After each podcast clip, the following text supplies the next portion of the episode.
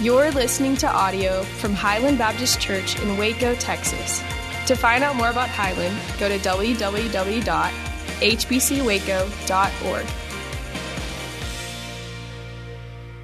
Let's get to the part of the Christmas story that most of us skip over. Why don't you go to Matthew chapter 1 with me? And let's begin in verse 1. Last week we were in Matthew chapter 1. We started in verse 18. And so let's do something we rarely do. Let's go back and let's go backwards. Matthew chapter 1. Verse 1 should be pretty uh, easy for you to find. The very first book in the New Testament, chapter 1, verse 1. The part of the Christmas story we too often skip over or run through in haste. Matthew 1 1. the book of the genealogy of Jesus Christ, the son of David, the son of Abraham. Let's stop. Why is it that, that Matthew would list those two people in particular, David and Abraham? Uh, we see this about to be an entire story of the genealogy of, of Christ, and those two men, their names are going to be in the genealogy list already. Why would it be that those Old Testament names, those two Old Testament names, would be kind of pulled out here in verse 1 as, as being special? Here's, here's the, the first thing Jesus is the fulfillment of God's promise to Abraham. Back in Genesis chapter 12, verse 3, God has come to Abraham and said, From you, from your offspring, will come one that will bless the nations, will bless all the nations. So Jesus, he is that offspring of Abraham because Christ is the blessing of every follower of Christ in every nation. Christ is the blessing to all the nations. Jesus also is the fulfillment of God's promise to David. Back in 2 Samuel chapter 7, this is what God says to David When your days are done, or when your days are fulfilled, when your life is over, I will raise up an offspring after you. He will come from you, and I will establish my throne with him forever. So Jesus is the fulfillment of God's promise to Abraham. Jesus is the fulfillment of God's promise to David. Now, let's continue to read here. Let's start in verse 1. The book of the genealogy of Jesus Christ, the son of David, the son of Abraham. Abraham was the father of Isaac, and Isaac the father of Jacob, and Jacob the father of Judah and his brothers. And Judah the father of Perez, and Zerah by Tamar, and Perez the, the father of Hezron, and Hezron the father of Ram. And Ram the father of Amminadab, and Amminadab the father of Nahshon, and Nahshon the father of Salmon who weirdly enough always wanted to swim upstream, the father of Salmon, and Salmon the father of Boaz by Rahab, and Boaz the father of Obed by Ruth, and Obed the father of Jesse, and Jesse the father of David, the king. And David was the father of Solomon by the wife of Uriah, which is Bathsheba. And Solomon the father of Rehoboam, and Rehoboam the father of Abijah, and Abijah the father of Asaph, and Asaph the father of Jehoshaphat, and Jehoshaphat the father of Joram, and Joram the father of Uzziah, and Uzziah the father of Jotham, and Jotham the father of Ahaz, and Ahaz the father of Hezekiah, and Hezekiah the father of Manasseh, Manasseh the father of Amos, and Amos the father of Josiah, and Josiah the father of Jeconiah and his brothers at the time of the deportation to Babylon. And after the deportation to Babylon, uh, Jeconiah was the father of Shealtiel, and Shealtiel the father of Zerubbabel, and Zerubbabel the father of Ab- Ab- Ab- um, Abiud, and Abiud the father of Eliakim, and Eliakim the father of Azor, and Azor the father of Zadok, and Zadok the father of Achim, and Achim the father of Eliud, and Eliud the father of Eleazar, and Eleazar the father of Matthan, and Matthan the father of Jacob, and here we come, and Jacob the father of Joseph, the husband of Mary, of whom Jesus was born, who is called Christ. In the thank you. In the genealogy, we see. I will not do that again. That was I've done it twice now. In the genealogy, we see three things. So for you note takers, I, I think this might be worthy for you to write somewhere in your Bible near the Gospel of Matthew, somewhere near the Christmas narrative, near the genealogy, because in this genealogy, we see three things. Number one, Jesus is connected to a long line of humanity, thus, he connects to humanity. He's from this long line of humanity. Matthew just listed for us, I just read to you 42 names.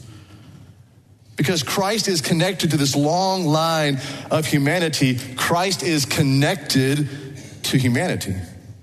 and this may be the most obvious thing I say in all of 2020, all 42 of those names are people. Not angels, not mythological characters, not bots, not God Himself. In fact, verse 17 kind of clues us in a little bit more that this was 14 generations, if you will, of people from Abraham to David, 14 generations of people from David to Babylonian captivity, 14 generations of people from Babylonian captivity to Jesus. In other words, Jesus has linked himself to humanity. Jesus has united himself to us. Second thing we can see from this genealogy Jesus is related to broken people, thus relates to broken people.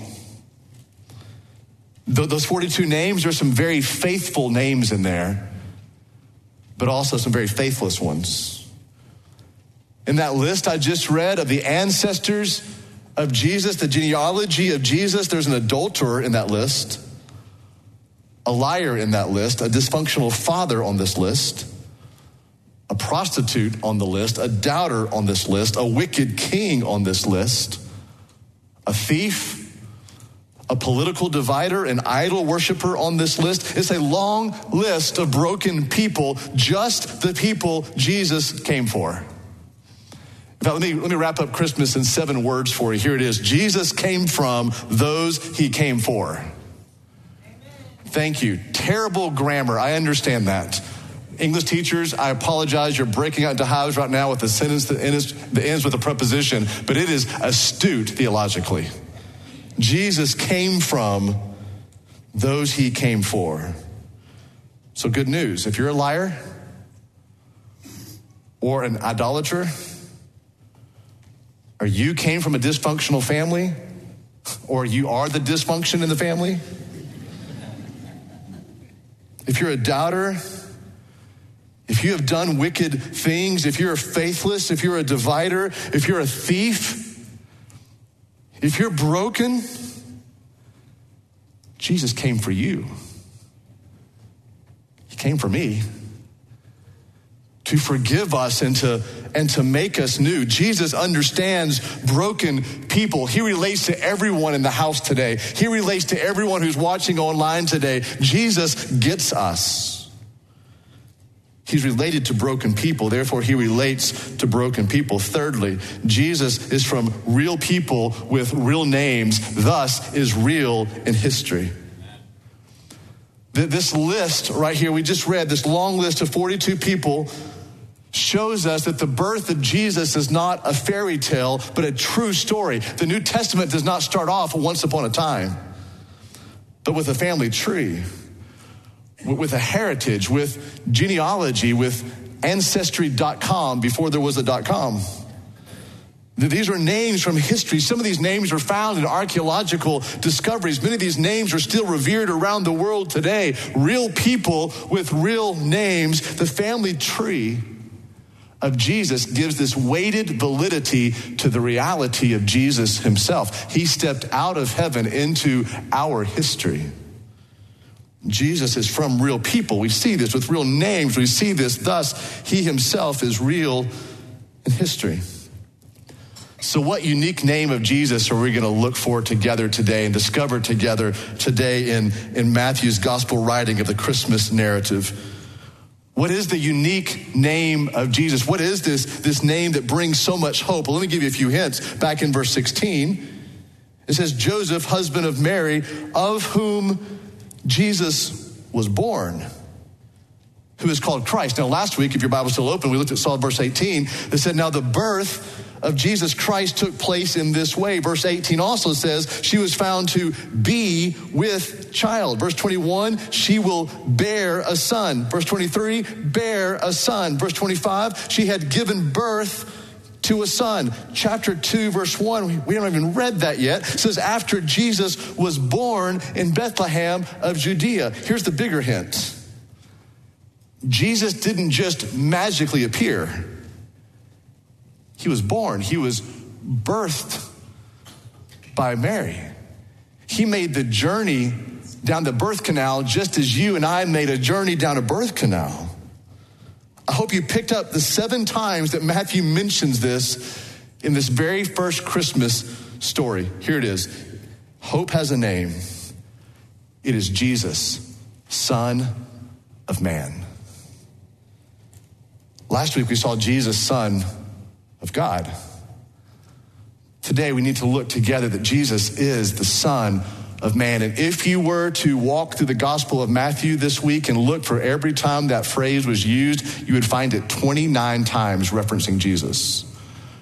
If you went to the next Gospel, the Gospel of Mark, you would find it there 14 times. Uh, the Gospel of Luke, you would find it 26 times. The Gospel of John, you would find it 13 times. And here's something I learned this week that I've never read before. Only one person called Jesus the Son of Man, and it was Jesus. No one else called him that. 82 times in the gospel, far more frequent than any other name he identified as, Christ called himself the Son of Man. Why would that be? Because by using this title, Jesus identifies himself with the people he came to save. Like the rest of us, like everyone in this room, Jesus is an offspring of Adam. In fact, when Luke does the exact same thing and does the genealogy of Jesus, he actually traces Jesus all the way back to Adam, which means that Jesus is our brother, which is why I think Jesus over and over again, again 82 times, more than any other name he gave himself, called himself the Son of Man because he received his human body from Mary. And as the Son of Man, Jesus understands what it means to be human. So last week, divine, Jesus, Son of God. Today, human. And both of these things are true as the Son of Man. In fact, you can go all through the Gospels and see kind of over and over again how these two things come together. It's, it's the union of, of 100% divinity and 100% humanity. So we see Jesus as the Son of Man and the Son of God all throughout the Gospels. For instance, he was birthed, Son of Man, but he exists eternally, Son of God. He grew tired. We see this in the gospel, son of man, but he was also all powerful, son of God. He was hungry. He longed for food, son of man, and yet he also is the bread of life for everyone here today, son of God. He died, son of man. He conquered death, son of God. He returned to heaven, son of man. He is with us in this place at this very moment. Jesus, son of God. So he is both the son of man and the Son of God. But his humanity matters. You may not have walked in here today to this gathering at Highland and thought, I wonder why the humanity of Jesus matters. We're about to find out together. It does matter. Let me tell you this morning as we continue to see what God's word says to us, a few reasons why the humanity of Jesus truly does matter. Here's the first thing because now the personality of God is personalized. The mysterious character, the mysterious heart of God is now personalized. We can now know God by knowing Jesus. This is why Jesus said in John chapter 14, verse 9, if you have seen me, you have seen the Father. So Jesus is God relatable. Jesus is God knowable. Jesus is God personified. Everything you would ever want to know about God, you will find in Jesus. So, Jesus, the Son of Man, put on skin to make God known on earth. Why does the humanity of, of Jesus matter? Here's, here's the second reason because now, Jesus, in Christ, we have an example on how to live our lives. There's now a pattern for us, not a mysterious spirit that is otherly only, but we now have in Christ an example on how we can live our lives, how you can live your life tomorrow morning, Monday morning. We now have an example because of the humanity of Christ. It does matter on how we can live our lives. We can look to Jesus, Son of Man, and see how all of us in this house are to love one another and serve and quickly forgive others and show mercy. We know that by following, if you will, the footprints of Jesus. We know to do this because we can follow his example, his earthly example, but not only just to love mercy and to show mercy and to serve others, we also can see by the pattern of Jesus how to live life with truth and in purity and in righteousness and in holiness. Jesus is our example. As the Son of Man, we can pattern our lives as well. As daughters of man, as, as, sons of men in this room, we also, we can pattern our lives after Jesus, Son of Man. Thirdly, why does the humanity of Jesus matter? Because now Jesus can sympathize with our weaknesses. In other words, he, he, it's not just he understands them in his mind, he feels them in his heart. Jesus now sympathizes with our weaknesses because he has put on flesh, because he has lived this life as, as, as, humanity with flesh on, as Jesus, Son of Man. Jesus understands all that it means to be weak in our flesh. Jesus understands what it means to be needy. Jesus even understands what it means to be tempted by sin. In fact, the author of Hebrews gives us this very clearly. Hebrews chapter 4, verse 15, you see on the screen. For we do not have a high priest who is unable to sympathize with our weaknesses, but one in Christ who in every respect has been tempted as we are, yet without sin.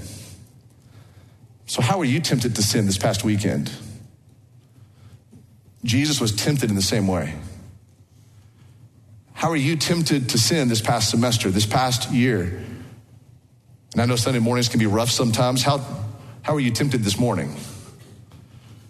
Whatever various ways would be offered up in this room of how you have been tempted, Jesus has been tempted in the same way. Let's just take that a little bit further. Every moment of loneliness you've had this past year, Jesus has experienced that as well. Every incident in your life where you have felt betrayed or you were betrayed, Jesus understands betrayal also. Every time you have felt weak in your life, Jesus has experienced that, has felt that, understands that also. Jesus sympathizes with our weaknesses. Again, not just a cognitive thing in, in Jesus' mind that he thinks he might understand what we might be going through. He knows it. He sympathizes with the weakness of humanity. Here's the fourth one. We often forget about this, especially as we consider this tiny little baby. Here's the fourth reason why the humanity of Jesus matters. Now there's a body for a cross, and now there's blood for forgiveness. Christ had to come in the form of humanity with skin on. The humanity of Jesus matters because now there's a body for a cross. Now there's blood for our forgiveness. We often forget this part of the Christmas story when we consider this beautiful baby boy being born. There would need to be skin on him that would be ripped by the Roman soldiers. There would need to be bones in his tiny little frame that would one day bear his weight on a cross. There would need to be blood flowing through the system of this young little child because one day that blood would flow for our purchase and our forgiveness. Why does the humanity of Jesus matter? Because there has to be a body for the cross. There has to be blood used as a purchasing agent for our rescue and our salvation. So Jesus is meaningful, and that's such a small sounding word, consequential ability to sympathize with all of our weaknesses. Anytime again let me say this that you have felt weak in life. Jesus understands that. Jesus meaningful consequential overwhelming ability to sympathize with all of us in this place. And yet not sin remain spotless undefiled sinless means this. Jesus was and is the only one who can both understand us and save us. Son of God and Son of Man, had he just remained the Son of God and perfect in his form, he could have rescued us. But now that he has become man, his humanity matters because he understands us. Jesus was and is the only one who can both understand us and save us. Jesus, Son of God. Jesus, Son of Man. Merry Christmas indeed. Would you stand with me, please, as we pray together?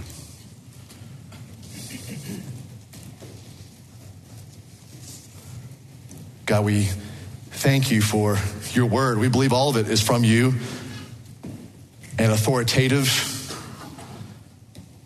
Even the genealogies, God, we are reminded that you come from broken people, therefore, you came for broken people. real names, real people with real stories. Jesus, you are real. You, you are real in history. You are real in our lives. You are real in this place. Your activity is real around the world today. Your humanity matters. Without God with skin on, there would be no cross, there would be no blood. So, Jesus, we praise you. We did last week as the Son of God perfectly and wholly divine. And we continue to praise you today, perfectly human, Jesus, the Son of Man. You understand us, you sympathize with us. So we praise you. Our hearts are overwhelmed with thanksgiving today for all Jesus, Son of Man, you have done. So we respond by singing to you at this time.